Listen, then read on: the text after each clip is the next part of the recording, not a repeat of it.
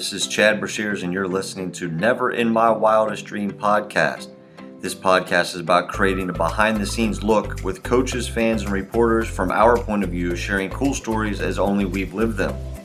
The goal is for you to learn something new to help your life and allow yourself to take a break from everyday chaos and let us give you a behind the scenes look into our world. Never in My Wildest Dreams podcast begins in Three, two, one.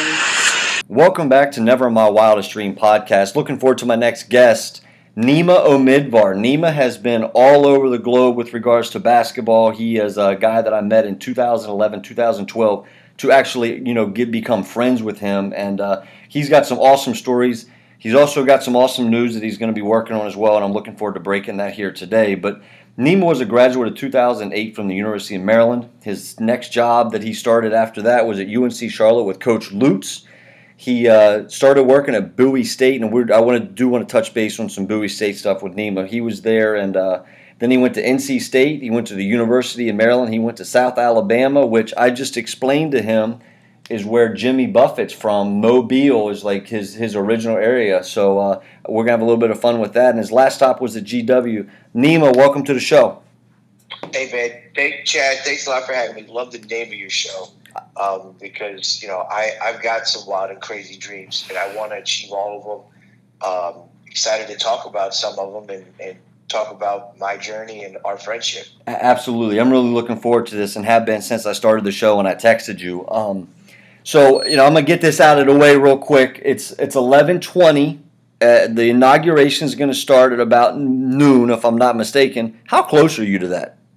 I'm I'm uh, if I open my balcony door, I can hear them. I actually have it on mute uh, on my TV. Uh, President elect, soon to be sworn in, President Biden, Yep. uh, just walked in. Um, you know, ironically, I'm a I'm a huge history nerd. Growing up, uh, especially with politics and presidents, um, you know, I, I would read up on on them, and I would go to every inauguration. Um, when I was in college, when Obama was inaugurated, I rented out my my one bedroom uh, in my uh, five bedroom home uh, on Craigslist when Craigslist was first out. And I, I paid off to a month and a half of rent uh, just on that one day. Um, but I was there for the inauguration. I actually did uh, go to the last inauguration as well, the Trump's inauguration, because you know I, I like to to experience it. When I was uh, house hunting uh, seven, eight years ago when I bought the place where I'm at now. I'm on Pennsylvania Avenue.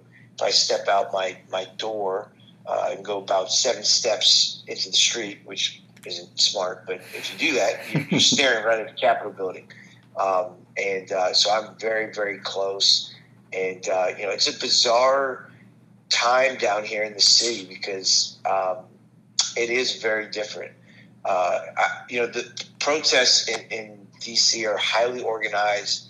Um, they they concentrate them to specific areas, um, and you know they're they're generally very safe because you have to do some sort of check-in uh, process to, to go into that area. Um, so it's rarely a point of contention or concern. Um, when the uh, riots and insurrection occurred a couple weeks ago, I was actually headed down to, to Gold's Gym, which is across the street from the Capitol, uh, less than a mile from my apartment. And um, I had no idea what was going on. I just see a wave of people in the middle of the street and uh, took a legal U turn and got the heck out of there. Um, but ever since then, it's it's been really eerie um, because uh, you know the, the roads are blocked. So if I do want to go work out now, I have to go walk. Um, so I took the walk the last couple of days to the gym, and I'm walking essentially in a in a war zone. I mean, Right. It's elaborate, uh, sturdy fences. It's uh, soldiers with um, weaponry. Uh, you know, military grade vehicles. It's it's really uh, a surreal thing to see, and um, I'm, I'm hoping uh, today is uh, going to be a, a, a moment of, of uh, healing and, and unity for the country and, and one of safety and uh, hopefully I, I can't imagine anything uh, knock on wood anything malicious would happen today. It, this is a very, very safe city currently, right now. Uh, just the, the presence is um, pretty uh, spectacular. You know, you know, you you said a couple things there as I take notes while we're talking. I'm going to hit on the first one. So here, here's my recruiting story while I was down in D.C. You talked about an illegal U-turn. So I was driving down there while I was at HCC to recruit a kid at Theodore Roosevelt High School. I can't remember where they were playing. Yeah, the kid's name was Devin Gallman. So I can't remember where it was, but it was like on the second or third floor of this this school was this gymnasium. So I'm going down I Street mm-hmm. and didn't realize that there's a difference between EYE and the letter I Street, and I made a right. and look, it's like three forty-five, four o'clock, because you know some of them games are played really early down there. Yeah, yeah. And yeah. I'm driving square at traffic, like oh shit moment. So I pull over on the right hand side of the road and like parallel park between two cars facing the opposite direction. I kind of felt like Chevy Chase and you know National Lampoon's Christmas Vacation under the truck because I was like, oh my god, how am I going to get out of here? I'm in an HCC school car. It was like I was praying to anybody and everybody that I'd make it out of there with no issues. But uh, that's my U-turn story. Uh, that, that was. I was scared to death being that close to everything be like, oh my God, I'm going to get run over by these cars coming right at me. So I know what you're talking about that's that's one of the uh, great natural uh, barriers uh, to recruiting the most fertile basketball region in the nation.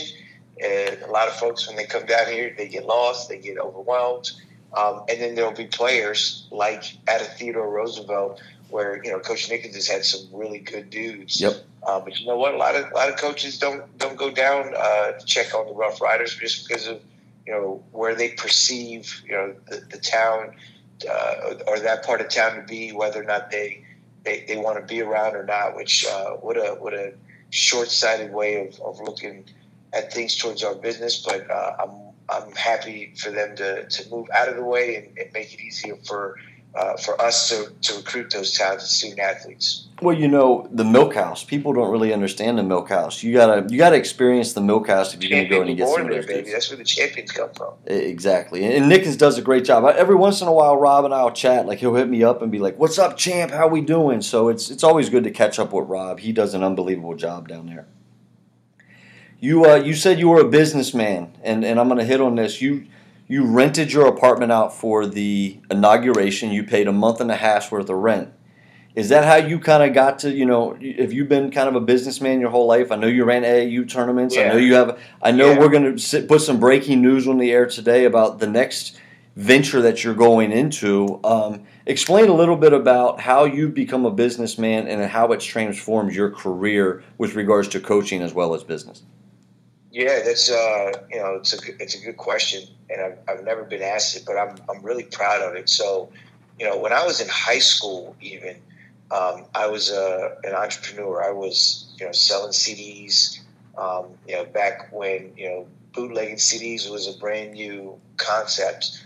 Um, I got a, a, DVD burner or a CD burner, mm-hmm. um, and I would you know sell CDs. I wanted to have music. I lived in Boyds, Maryland, from Boyds to Damascus on the school bus is about 30 plus minutes. Um, so you better have some good music in your headphones in the mornings, like all the other kids. Well, I always wanted to have all the new stuff, so I figured, okay, if I could, if I could buy a CD from Walmart, which was generally, you know, eleven to thirteen dollars, um, and I sell for five dollars, three copies of it, I've made a profit, and now I've got that CD, and I uh, accumulated a, a glorious CD collection and um, even had uh, membership cards to my uh, CD uh, sell, selling company. I had teachers and the school security guard even you know would come for Christmas and buy CDs from me and uh, created an, an industry.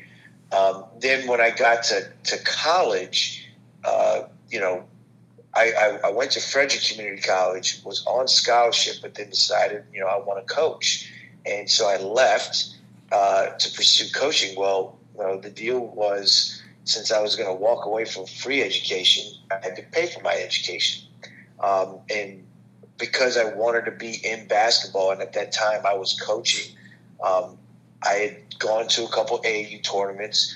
I noticed and observed some inefficiencies in running these uh, events, and you know, thought to myself, I could I could do this, um, and probably do it better than than what I'm seeing.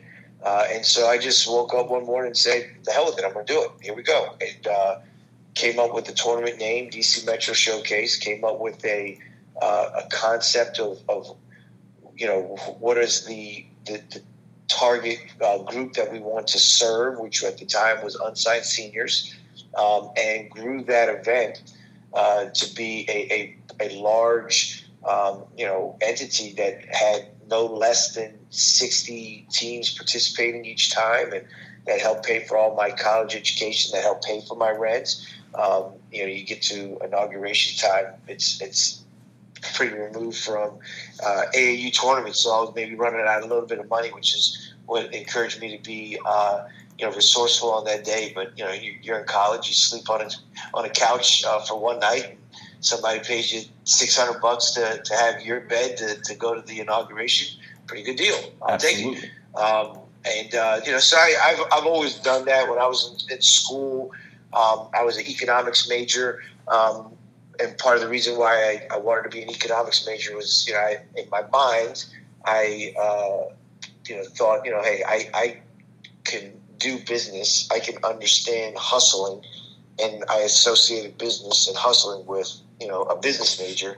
So I, I want to know the theory behind uh, what can make money and create industry. And at the time, I, I didn't necessarily assume that I was going to be a college basketball coach. Um, but uh, you know, here we are. I uh, you know I, I studied uh, all sorts of business and industry, and, and, studied a lot of successful entrepreneurs. And one of the common uh, things that always come up is just you know uh, believing in yourself, believing in your idea, and, and just chasing after it, uh, which is you know now what I'm what I'm doing. I've I've kind of come full circle and, and done the exact same thing. Have seen college basketball events, um, seen inefficiencies within college basketball events, ways that um, I could do something better, uh, and uh, I'm, I'm excited to to create that with Aruba Ball, which is uh, going to be a college MTE multiple team event um, in Aruba,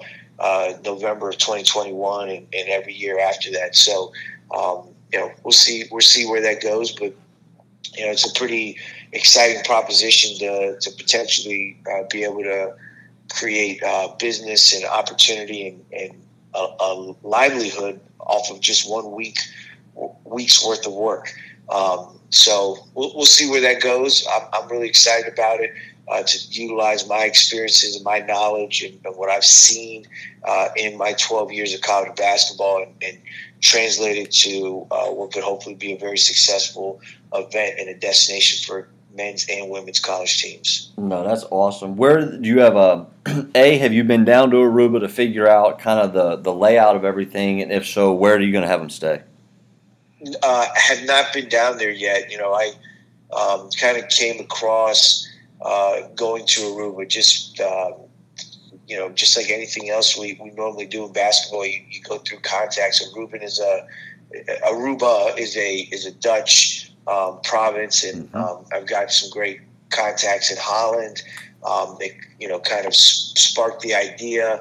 Um, they're a little bit outside of the Caribbean. There's some players that are involved in business and basketball within the Caribbean that have got a monopoly.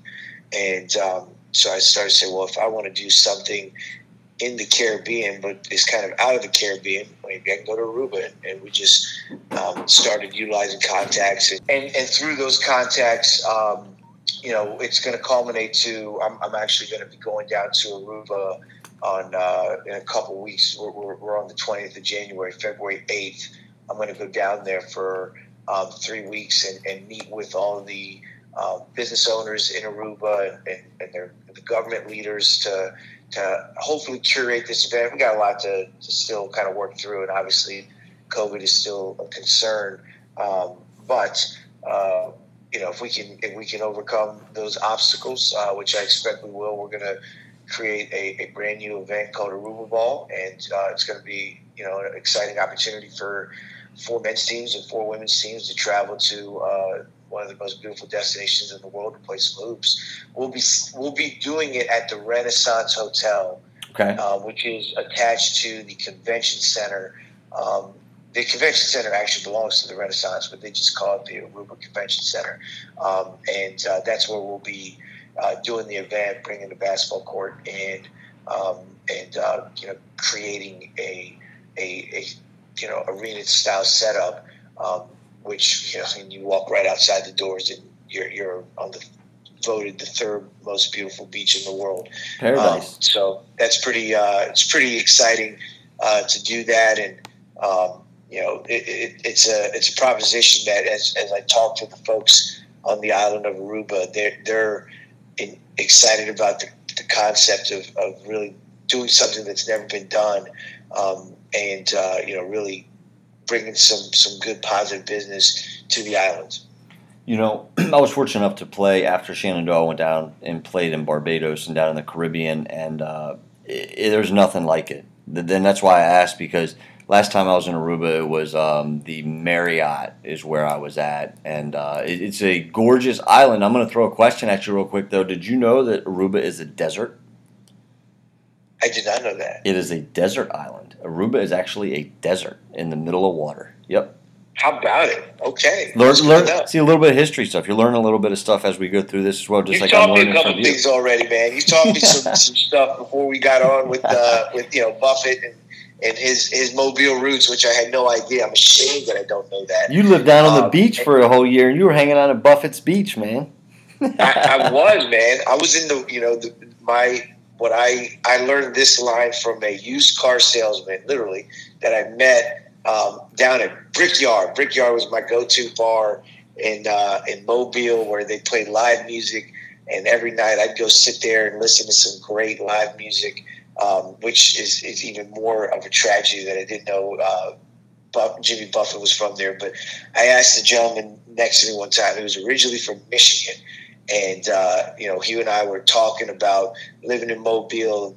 He he said, "I'll never leave here. I love it here." I said, "Why do you love here so much?" And he looked at me and said, "Well, who wouldn't love to live in the northernmost point of the Caribbean?" And I just started dying laughing. I said, "Man, I have to be able to steal that line." He said, "It's all yours, brother. Take it."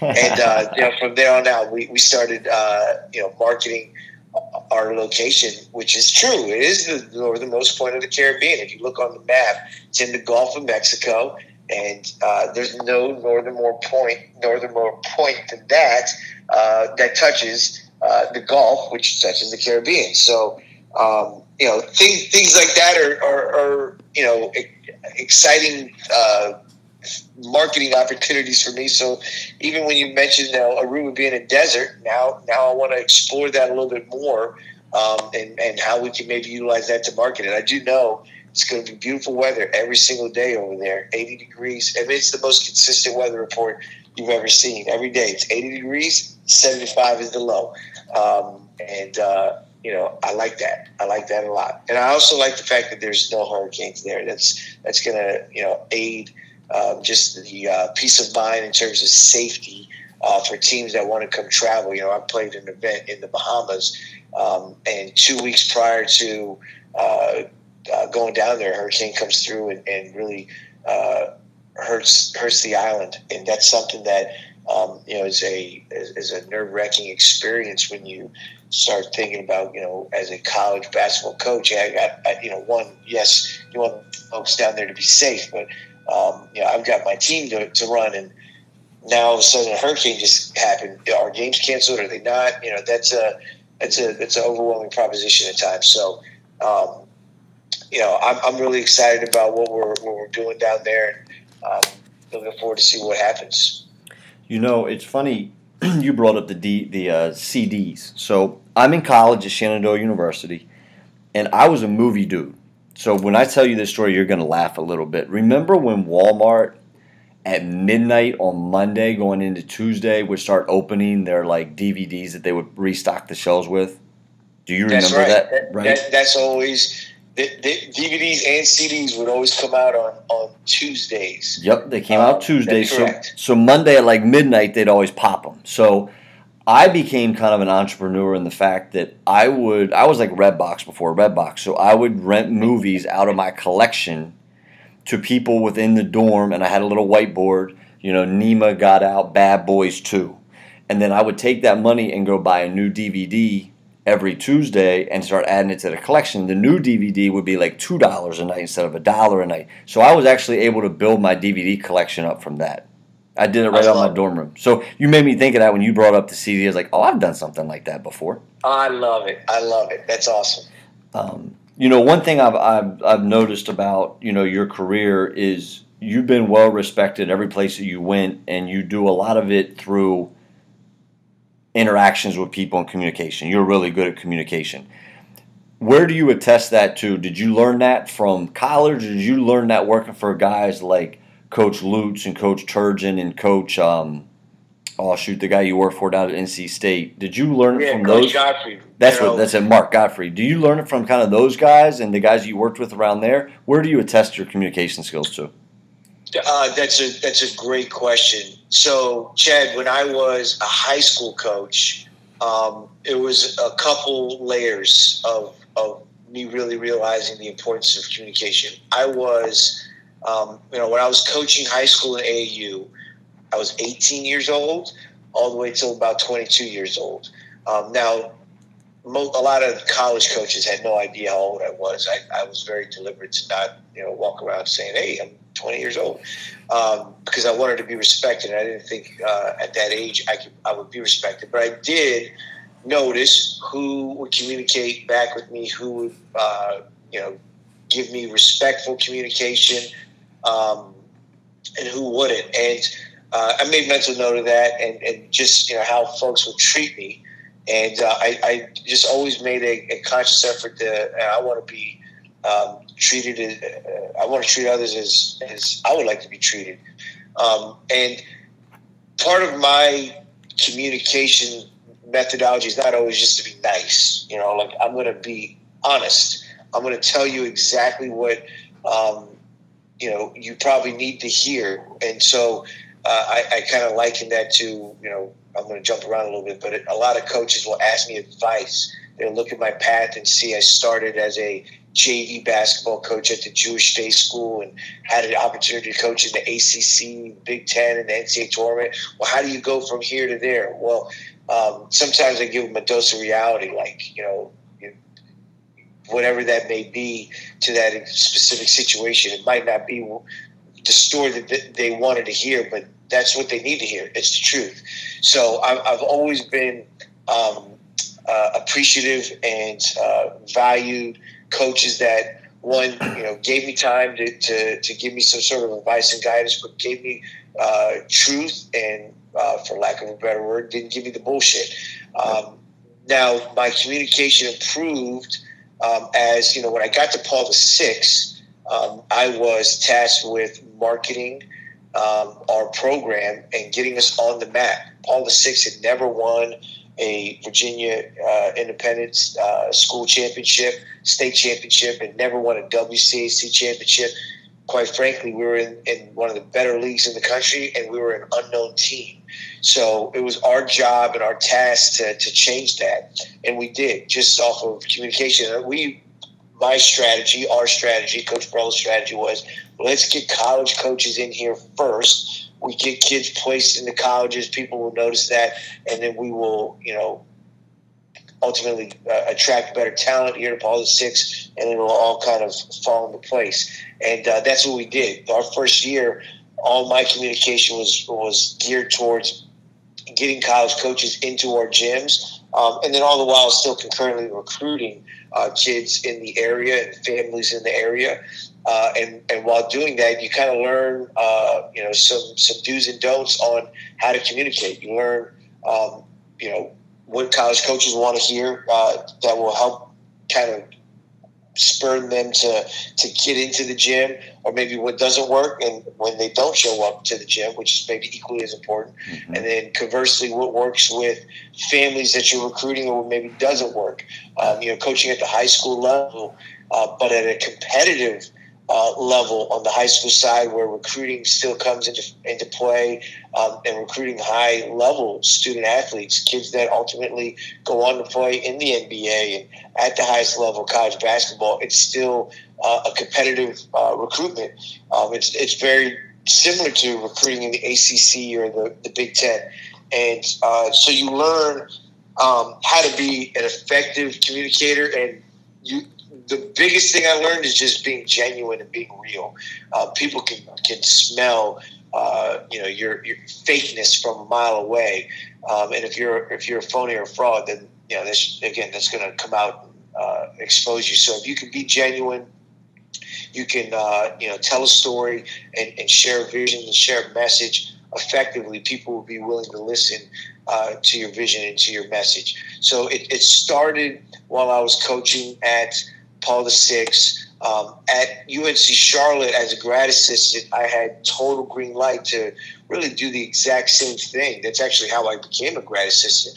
Uh, they would uh, communicate and, and, correspond with my emails. I built a relationship with Rob Moxley. I built a relationship with Coach Lutz and Chris Cheeks and Bobby Coomer and Rob Perrin, the uh, uh, the DOBO. And because I independently grew relationships with all of them, when an opportunity arose and my name came up, it was unanimous. Everyone in the office said, "Oh, we love that guy. Let's hire him." Um, so, you know, that got me there. I learned again some some do's and don'ts on, on how to uh, communicate and brand a college basketball program um, at UNC Charlotte. Uh, kind of took it uh, another step at Bowie State, where we were top ten in the country, mm-hmm. and before I got there, we were not top ten in the country, but it, it's like the tree in the woods. If nobody is in the woods to hear it fall down, did it did it fall down? Like if we're top ten in the nation and every basketball uh, person in the country doesn't know about it, then are you, you know what's the point of being top 10 so how can we effectively communicate and, and market the fact that um, we are an elite division two basketball program um, and you know, just like everything, you learn the do's and don'ts. And when Mark Gottfried, who is uh, doing ESPN at the time and doesn't have a Division two game on his radar, catches wind that, uh, oh, that guy that I met when I was doing TV at UNC Charlotte is, um, you know, got a top ten team. That's pretty cool. Right. You caught their attention. You're you're occupying their thinking space, which is something that I've um, always use that term uh, kind of going through uh, my time in recruiting and in marketing and branding. I want all the basketball world to be thinking about us and our program.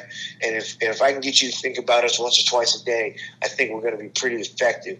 And then Coach Gottfried, to, to kind of wrap it all up, really taught me um, a, a, ton of effective communication strategies. He actually um, you know, it's, it, it, some of these memories are coming back, and I'm I, am going to send him a text to thank him for this. Coach Gottfried would, would pay for me to go to uh, different seminars and educational experiences that were outside of basketball that helped me be an effective communicator and an effective marketer and, and, and branding uh, person for our program, which is uh, you know one of my primary responsibilities uh, that he wanted me to do. So uh, he he invested in me uh, to become better at that. Mm-hmm. And then you know my next opportunity was at the University of Maryland, where we were able to market and brand our program with uh, hashtag We Will, which became our team slogan, which is now Under Armour's. Uh, that's Under Armour's official campaign. Um, uh, you know, on social media is, is We Will, and then the Running Man Challenge as well. So the, these type of branding strategies have um, kind of been really important to me. Um, but it all stems back with just being an effective and genuine communicator. So, um, you know, if someone has got my phone number, it means they probably got it from someone that I know, which is someone that's probably important to me, mm-hmm. um, or uh, you know, we can add value to one another. So if someone's going to take the time to communicate with me, I want to be uh, equally receptive uh, to, uh, you know, and, and uh, respectful of their time and, and give them equal due and communication back. you know, I don't know if I've ever told you this, but so I was at HCC from 2010 to 2011, 11, 12, and 12, 13. We had three really successful years where I was there. I was in charge of recruiting at that time. And, you know, I feel like I brought some really good dudes in. But I want to say that you started recruiting Najee and Meter in 2011. Does that sound about right? Yeah, I think it was. I think it was 20 maybe it was 2011, 2010, 2011. That's not good when you can't remember the years. We're not. that means not that means we're really looking back on a career. we we we've done a lot. I don't like that. I used to be able to recall that type of stuff with no problem, but now they're all coming together. But yeah, it was about about that time. So I want to say it was the 2010-2011 season. My first season, I started getting on the road a little bit in recruiting, but I watched you from a distance, and I've never really told you this story, and it's kind of cool that I have the ability to now. So I watched how you operated, how how you texted, how you communicated, and as you 2011-2012 season came around, you were able to recruit those guys to get them come down to Bowie. I remember, you know, us setting up the recruitment trip down to Bowie and uh, how that was going to be successful. You were convinced way before you even picked them up how how that weekend was going to go, and uh, I knew the ins and outs of the weekend, which I appreciated. But I've never told anybody this, but I learned how to recruit from you.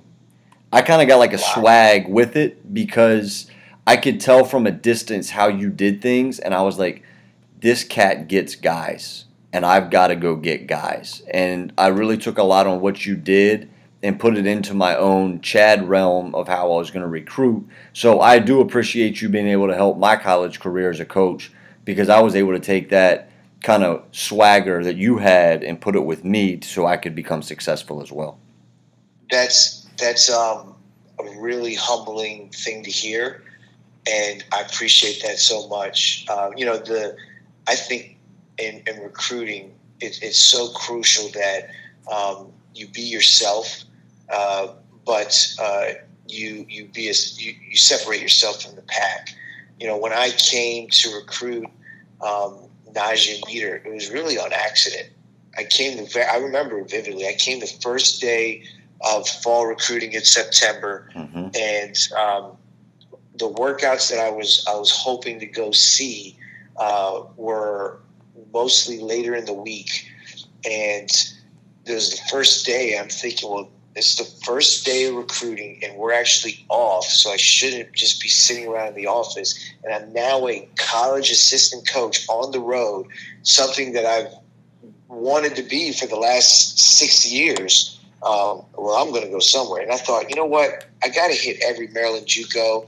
Um, I, you know, wherever I've been, I've always thought it'd be important to, even if I'm not recruiting kids from a particular uh, school, to at least step foot in their building um, or make sure I see them once throughout the season at a game live, so that I can say to you, "Hey, Chad, I ca- I came to to watch you guys, not to recruit, but to support."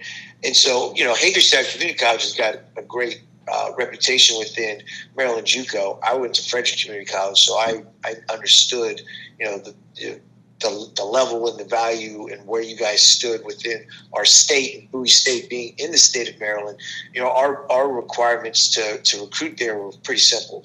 We were going to really only recruit in-state kids, and ironically, both of those kids were out-of-state kids. But we were going to recruit in-state kids um, that could qualify for Pell, so that we can offset some of the the scholarship, uh, you know, obstacles that we had because we only had full four four full scholarships uh, to to build out our team. And so, you know, I'd say, you know what, I'll check this off the list. Hey, sounds kind of far. Let me just go up there day one. They're doing a workout pretty early in the afternoon. I could pop over to Goretti. I could pop over to a couple other places after and um, get that checked off the list. And I remember coming in um, and not having an open mind. And, and this was a, a great lesson for me. Don't ever assume, uh, you know, what you may or may not see in a gym. Just go in there with an open mind and give all those kids a chance. I was really just coming in there to just say hello, meet you, meet meet Coach Brown, Yep. um, met Coach Fitzgerald and, in academics. You know, just kind of meeting everyone and uh, just making friends, like I would like to say. Hey, man, I don't need to recruit you guys. I just want to make friends. And within two minutes, I'm like, who the hell are these two guys?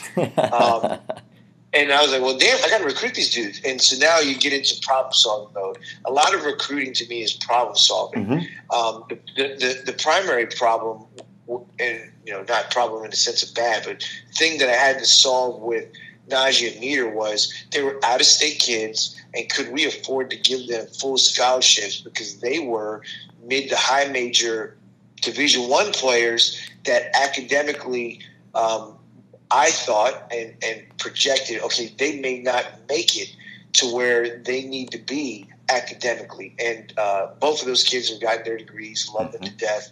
Yep. Um, but they were in different places academically at that time, and um, that's when you go to junior college at, at you know at, at times. And so the challenge was, I have from September until May when uh, these kids will probably make their decision because Division Two, you're, you're probably not committing in early period, and you're probably not committing in April. So I knew my timeline. I got until May to figure out a way to get these kids to become Marylanders, so we can save more than half on the scholarship bill, and we can build a team. It's just like salary cap, um, and uh, that was a that was a fun process um, that I that I embarked on with those kids. You guys had them in in apartments off campus Correct. they had leases to be in their apartments. Hmm. And so within that year, I convinced them, hey, you guys should get uh, driver's licenses in Maryland, become you know Maryland residents, Yep. do taxes in Maryland because you guys work the camp uh, up there, and uh, now you're uh, in state. And so uh, they did all that um, and uh, committed to Bowie State. They both won. Uh, and, and were big pieces in the CIAA championship team that their first year, their junior year at Bowie State.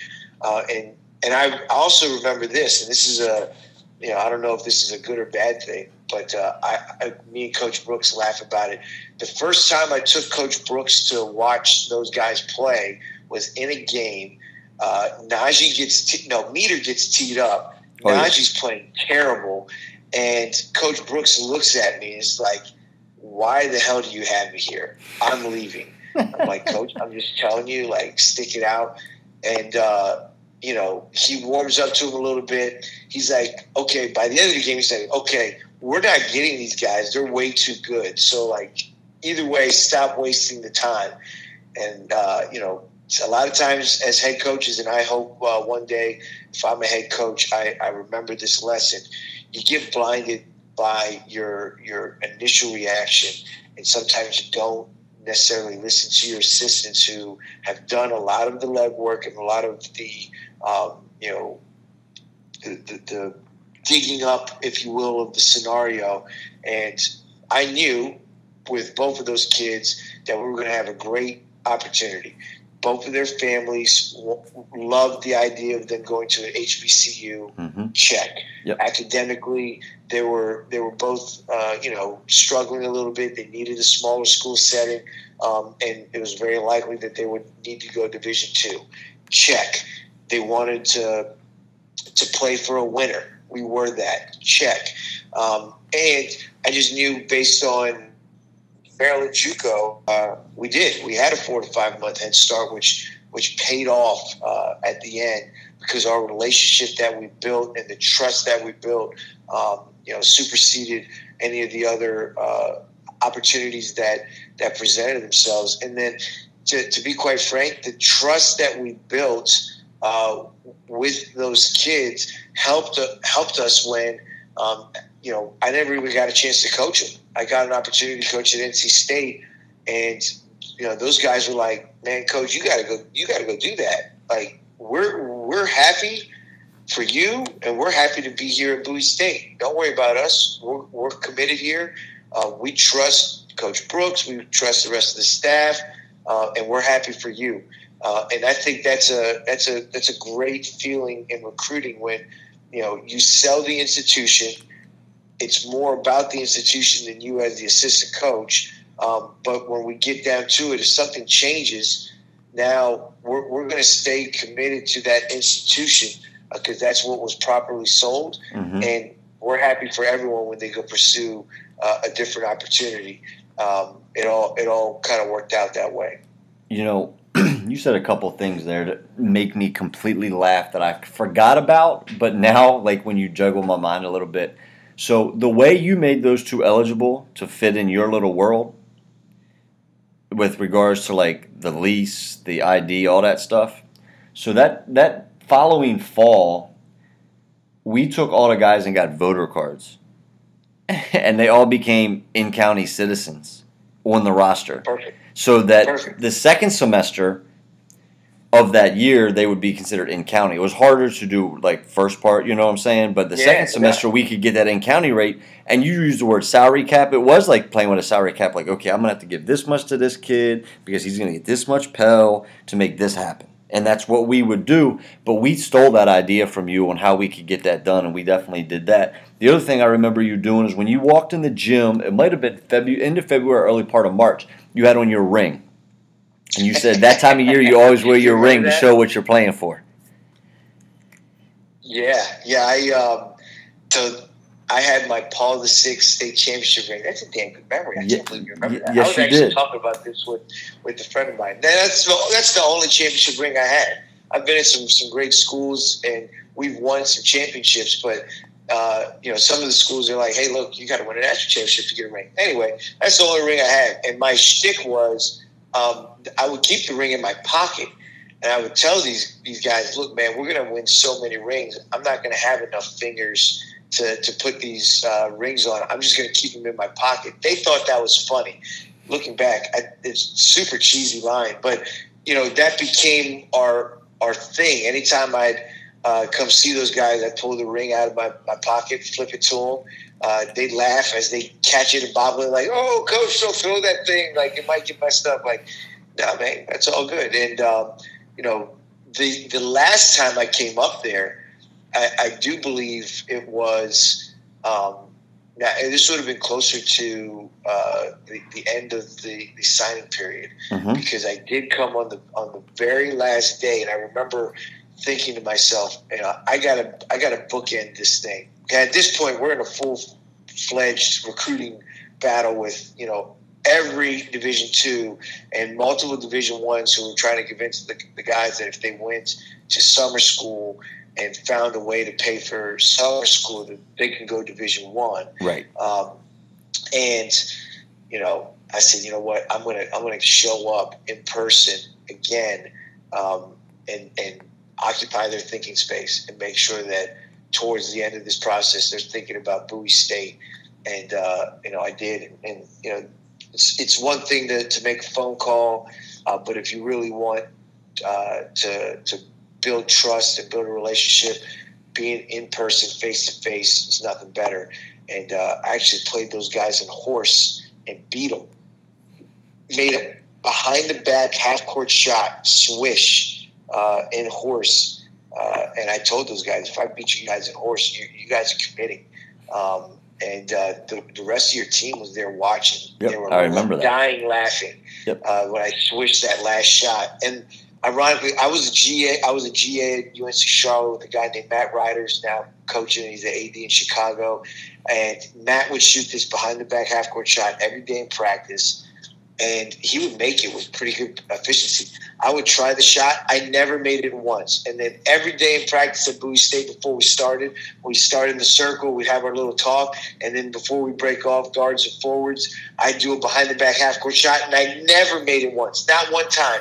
And that was like this thing. Our guys would just laugh at me, like, "Coach, you keep trying it. You're never going to make it." And here we are in, a, in an important horse game, the most important horse game of my life. I ended the game with the behind the back half court shot, swish to get the, those guys uh, their their commitment. It was uh, it was a lot of fun uh, to get that. Oh, they also didn't commit for like another month, which I was I was upset about. But they they they followed through on the on the deal. If I'm not mistaken, didn't they commit like on a Sunday?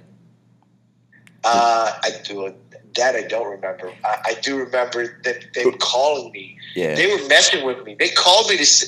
They called me and said, "Man, we're not committing," and I was just devastated. Like, oh, you know, hey guys, uh, I hate to hear that. And I actually said this. And said, it doesn't even matter where you guys are going to go. I, I wish you the best.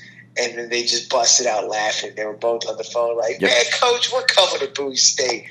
I I was like in tears. You know, you put a lot of work and effort in, into to building the relationship, and when you know guys are winners and they're champions and they can they can really make an impact not just on your basketball team but in your in your community in your school's ecosystem. And they mm-hmm. were those type of guys um, it, it, means a lot to you and, and, i'm so happy that it worked out. But those son of a guns man they they, they pranked me to, to commit. That's that's how they did it. But you know what? That's totally those two dudes. That's just that was them.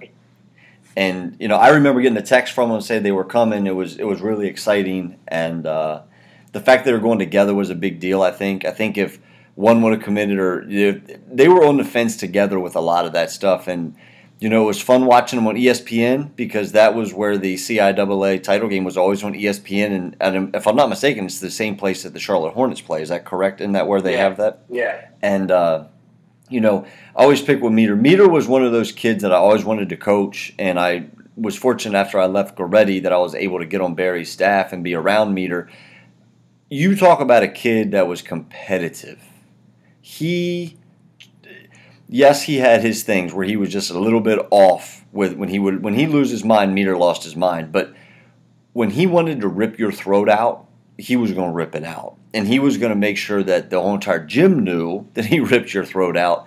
I remember him hitting a three on ESPN and just kind of looking to the fans and thinking like, the dudes kind of made it, and that was a proud yeah. moment as a coach, you know. And Najee just like dunking on everybody, and you know Najee's a little Virginia Beach kid, and he came up and he was soft as hell. God, he was so soft, and we just kind of molded him and you know, we'd always tell him like, "Man, you just want me to call your mom. Your mom come pick you up. You don't want to go to class. We'll just have your mom come pick you up. You don't want you. You're just wasting your time."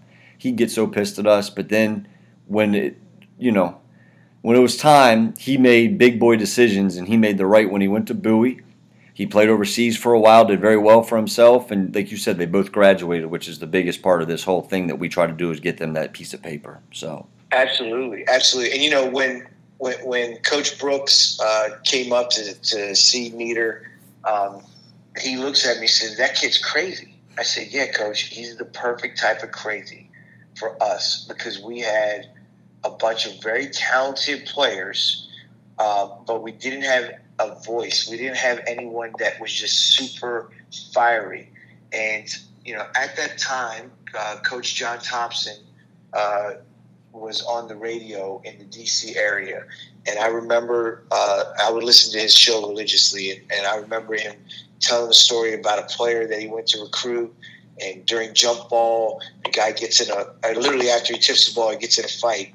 And he walks out the gym, and the fan stops and says, You going to stop recruiting him, coach? He said, Absolutely not. I'm, I'm going to take him. And he does. And, and his line that he uses, I'd rather calm down a fool than resurrect a corpse if I can if I can channel his energy the right way, then I, I know we can make him a successful uh, young man, not just as a basketball player, but we were able to then channel that energy also in, in basketball and in you know his entrepreneurial spirit and um, it, you know etc. So that was that was a fun uh, process to be part of, and uh, you know when you when you see that type of a competitor. Um, to me, like I I know I can win with that type of guy. I know we can be successful with a person that every single possession matters to them, um, mm-hmm. and knowing that everyone has been coached differently. Um, you know, you you guys uh, were, were, really good for them, but you know you only get uh, two years uh, in JUCO. Um, but then you, you look at someone's you know track record and you go back in you know high school. You know, he's not in a super competitive league or an environment. Uh, you know up there in PA, and so you, you, start to think, okay, well, if we put him in, in our environment, how will how will he um, act and react? And we thought and, and believed that he would be a very successful individual in the way Coach Brooks ran his program, and you know that came to that came to light. And so um, I I loved th- that whole evaluation process. It was very helpful and informative for me uh, later on in my career to want to trust my gut, my instincts, what I what I've seen, and just how I can understand people. Um, those two guys were, were a great case study in that because I can look back now and see that you know Najee's a he's even a sports agent. He's doing highly successful things. I, I knew it was in him, um, and I wasn't going to hold it against him that he wasn't the finished product that we know they could be today as men when they weren't fully grown men. They were 17, 18, 19 years old and still learning their way. Um, that's our job in, as coaches. We, we have to help them uh, realize their potential on and off the court. Mm-hmm. And so, because of that, uh, we should not discredit, um, you know, maybe some of their their imperfections. None of us are perfect, Chad. Yep. I'm not perfect. You're not perfect. Nope. And we surely shouldn't expect a 17 or 18 year old young man um, to, to be perfect. Uh, but if we can see uh, potential in them, then we should we should bring it out of them. And, and, it was it was great to, to be part of it. I stay in touch with those guys to this day. I'm going to hit them up actually when we get done with this and um, see what they're up to. But uh, I, I, love those guys, and I'm very grateful to have been able to go through that process with them and with you. Yeah, and I, and I like I said, I learned a lot from you, and you know we can kind of go back. I remember I remember exactly where I was driving. I was leaving. I want to say it was a DC Metro Showcase. That summer, I was down recruiting a little bit, and I was battling against uh, Coach Kelly out of Harcum. Drew was down. Uh, my goal was to always be the first dude in the, in the building because they always had that. You always had that piece of paper, that whiteboard. Coaches here. I always wanted HCC to be at the top because I wanted everybody to know I was there first. That was one of my, one of my goals. And uh, but I remember when you called me that you got the NC State gig, and then we talked. I, I want to say you were driving, if I'm not mistaken, down to Raleigh. We talked for like 30 seconds. It was like boom, boom, boom, and you're like, Chad, I'm turning my freaking phone off. I'll talk to you in a couple days, and you just cut your phone off. I remember like you just needed that time to just reflect as you drove down the road to Raleigh because I'm sure your phone, you know, went sideways once the, news broke that you had taken that job. But I do remember where I was when you when you uh, told me that you had gotten that job. That was really cool, and I and I know that my guys probably helped you in that, and uh, you know, I, and then that's kind of a cool feeling too, to be honest with you. Yeah, yeah, they uh, they did. You know, just uh, you know, again, it, it's nothing can ever uh, take the place of real world experience and real life experience and you know putting together a, a presentation to show those guys on why Bowie State and why Division Two would be best for them, um, which I still have saved on my computer, ironically, uh, and the, you know, and, and, selling our assets, the CIAA tournament, which is the the highest grossing uh, college basketball event in the nation of any event. Mm-hmm. Um, and, and, that's because of the economic impact to the city of Charlotte um, when uh, you know so many people travel and and the, the, business opportunities that come of it. And hey, if you cut down some nets in this event, you're you're going to make uh, some some friends, and both of those guys did that. Um, so having that opportunity to to build that out and, and create that experience really helped me. Um, then going into an NC State where Coach Gottfried said, "Okay, I want you to to curate our in-home visits." And you know, we, we didn't really do a lot of in-home visits in Division Two, but we, we did presentations, and so because of that, now I can um, I can do that, and um, now I have resources. So it's more than just Microsoft Word that I can use um, I've got a budget, and now I can go create a an iPad app yep. that is interactive. Holy cow, that was a lot of fun, man! And, and you know, Coach Gottfried, the one thing uh, he he would constantly do because uh, you know you come from Division Two, it's all about save money, save money, save money. He's like, you know, be be resourceful, but be creative and push the envelope. So now let's really test your, you know, your, your skill set here. How what kind of product can you deliver um, within reason in terms of cost? And uh, I, I, was able to do that because of those experiences. And that's part of what, what coaching is. You layer experiences upon experiences upon experiences, and that's what allows you and helps you to um, grow as a, a, coach, as an individual, and, and gain um, success. And that's one thing when I, when I mentioned earlier when you know younger coaches ask for advice, um, and they I asked them, okay, well, what kind of position are you looking for? And if it's a high school coach that says, well, I want to get a low D1 assistant job or, uh, you know, maybe a high major DOBO job and say, okay, cool, conversation is over. Um, I'm not the person to give you advice because you're looking to skip steps. And I vehemently disagree with that approach because even if you did that, you're you're not going to be as successful as you you probably deserve to be mm-hmm. uh, because you're not going to have the experience and maybe the opportunity to make a couple mistakes in a, in a less stressful environment um, as it leads up to it. So, um, you know, that's that, that was important to me to, to be able to do that and, and build upon those experiences to where I am today. Well, you know, I'm a, I'm I, I am honored. You know, I always tell a lot of people like I knew you when you were at Maryland. The dude yelling on the bench. You always had the big tan suit on. If I remember, I'm just giving you a hard time on the tan suit, but I remember the tan suit on the end of the bench. I was and, uh, undefeated in that tan suit. I wore it for the first time uh, at Bowie State when Meter and Najee came to our game against IUP, who was number two in the country at the time. We ended up beating those, those guys were in the final list for Najee and Meter as well. Yep, Coach but, uh, Lombardi. I, I wore that suit because they they dared me. I wouldn't do it. I actually was in uh, I was in Kohl's and I was texting these guys, and it was on the rack for like thirty bucks. Uh, that suit, you know, you, you coach, you don't got a lot of money, and I needed to get a suit, and there's this bright white cream suit, and Pitino had just done the same uh, while coaching in Louisville, and I sent a picture to those guys saying, "Hey, would should I buy this suit and wear it for that game? Uh, and you know, the game was coming up that weekend, and they were like, "You won't, you won't." Oh, okay, I will, and boom. so yeah, I, I, spent thirty in my mind. I, it was worth the uh, embarrassment of wearing a a white suit if it could be considered as such. I love that suit. I still have it to this day. Um, and a thirty dollar investment to get those kids laughing at me and joking about it for the rest of the year. And they did that. And you know what that also accomplished? Me occupying their thinking space. So anytime I, I get a picture or if I wear that suit, I'd send it, uh, send it to them and we'd have a, a common uh, moment and experience to laugh and joke about that I was able to kind of ride all the way to them uh, signing their letter of intent.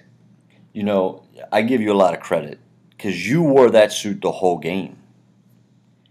Remember, Pitino supposedly spilled Diet Coke on his, and he went back to his black suit at halftime. I wore, I wore that Maryland too. I was undefeated in that in that thing. I still am. I actually, uh, I'll only uh, very selectively bring that that suit out. I wear it about once a year, every year, but uh, haven't lost in that suit. That, I, like I said, I remember that. That's awesome. Um, you know, Coach, I appreciate your time. I know you're a busy dude. I know you got a lot going on, and I know like you know, social media, you're really good on that and, and you pump a lot of good stuff out. I, like I told you before we got on the show, like I got off of social media. Um, it's the best decision I ever made.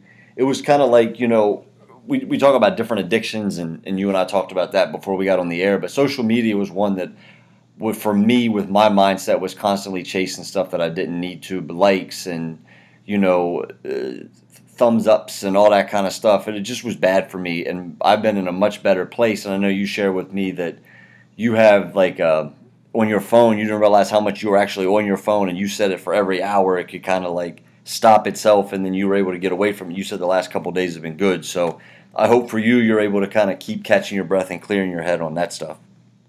Yeah, I think you know I, you, you use social media as a tool, um, then it can be really effective and productive. But if you live on it and you allow it to shape uh, too much of uh, your your judgments, um, you know, it's it's unhealthy, yep. especially with everything that uh, you know we consume on social media uh, nowadays. It's it's really evolved. Um, for me, right now, as a you know, as, as someone that's not coaching, I don't necessarily have something to market um, and sell, and so therefore I, have got the luxury of maybe taking a step away. Now I'll, I'll be um, kind of really uh, ramping it up uh, when I when I do go to Aruba and we start promoting this event. Mm-hmm. But uh, I think it's something that um, you, know, you I, I, talk about when I when I'm coaching guys using your your dribble as a weapon and, and not a toy. Meaning, don't uh, you know over dribble and don't uh, do unnecessary things. Social media is the same uh, to me. It, it, if you use it as a weapon um, in a positive way to, to accomplish what you want to accomplish, uh, and you know whether it be marketing, branding, communication, um, outreach, whatever, uh, then it can be really good. But if, but if you use it as a toy, um, then you know there's diminishing levels of return. Mm-hmm. Um, so you know I I've, I've have the luxury right now to kind of de-emphasize social media a little bit in my life, which has been really good. Um, and, and this is only a one week case study, uh, as you and I were talking about, because um, I just, you know, had that epiphany of like, okay, enough's enough. Let me get away from this uh, device. But um, you know, each of us, whether we're in basketball or not, you know, we can't turn turn it all the way off. There, you know, social media is a part of our reality and a part of our lives. And um, if we can u- utilize it for effective, um, you know, a, an effective purpose and a positive, uh, seeking positive solutions, I think it's uh, it's really good and it's really healthy. But um, Chad, I appreciate you giving me the chance to, to, talk with you about all this stuff, talk about wildest dreams. I would have never, in my wildest dreams, thought when when you and I met. Um, which really goes back to when you were coaching Goretti and I see toilet paper getting thrown on the court after you guys score your first bucket. I remained um, calm during that, remember? Huh? I remained calm during that, remember? You were it was I was like, what the hell is going on? And why is it not a technical foul? And why is this coach not reacting? And after the game, I was like, I just have to go talk to this guy about the, the, the toilet paper. Like, what the heck just happened? And for those listening, uh, you know, that's that's a tradition uh, for you guys in Goretti in that yep. in that tournament. Yep. First bucket, right? Yep. Uh, toilet paper gets thrown on the on the court, uh, stop the game. But um, you know, from from there to here we, we've both grown as, as men, as, as coaches, uh, and as individuals. And, you know, for, for anyone listening, you know, in your wildest dreams, whatever they may be, you, you can accomplish it. Yep. You can you can make it happen, and I challenge everyone to, to dream those wild dreams. Um, I've, I've got wild dreams. I've got big goals and aspirations, and I will will not let anyone deter me uh, from those goals and, and dreams. Uh, it takes you know some some resolution, and, and from time to time, uh, you know you, you, might get thrown off course, um, but the, the pathway to success is not a straight line, and um, because of that, if you're if you're willing to uh, go through the peaks and valleys of, of climbing a mountain, uh, you know that that that mountaintop is is very joyous and um, I appreciate you, you know, kind of allowing me to, to go down memory lane with you and sharing some of the things that you shared because I didn't know that. And um, man, that's an that's an, empowering feeling um, that that you know you, you've you've inspired me today just by with these memories, and I appreciate that so much. You're you're very welcome, and likewise, likewise, I appreciate you spending you know your morning as the inauguration still going on. I'm sure hopefully you'll be be able to go back and catch some of what uh now President Biden said while he uh, had his speech while we, you and I were talking. But uh, do me one favor. Take that tan suit to Aruba because you're going to remain undefeated. You're going to get that thing done. I know. I know that's going to be the next big thing for Nima Omidvar, and I'm looking forward to seeing what happens in November 2021 for you with that. I appreciate it, man. Thanks a lot. I'll keep you in the loop, and uh, you know, I, I, I appreciate you having me on. Hey, not a problem, man. You have a good rest of your day. Stay safe down there in DC. All right, brother. Take right, care. See you. I want to again thank Nima for being on the show. Like I said, we were able to tell some stories and uh, go down memory lane a little bit. And, you know, the silver lining in that is it's fun to go down memory lane. It's fun to remember the good things in life. And sometimes we forget about those. We get caught up in our everyday lives and the stresses and the, the spider web of life. But sometimes it's nice to take a step back and just remember the good stuff. Thank you for listening to Never My Wildest Dream podcast. We will talk to you tomorrow.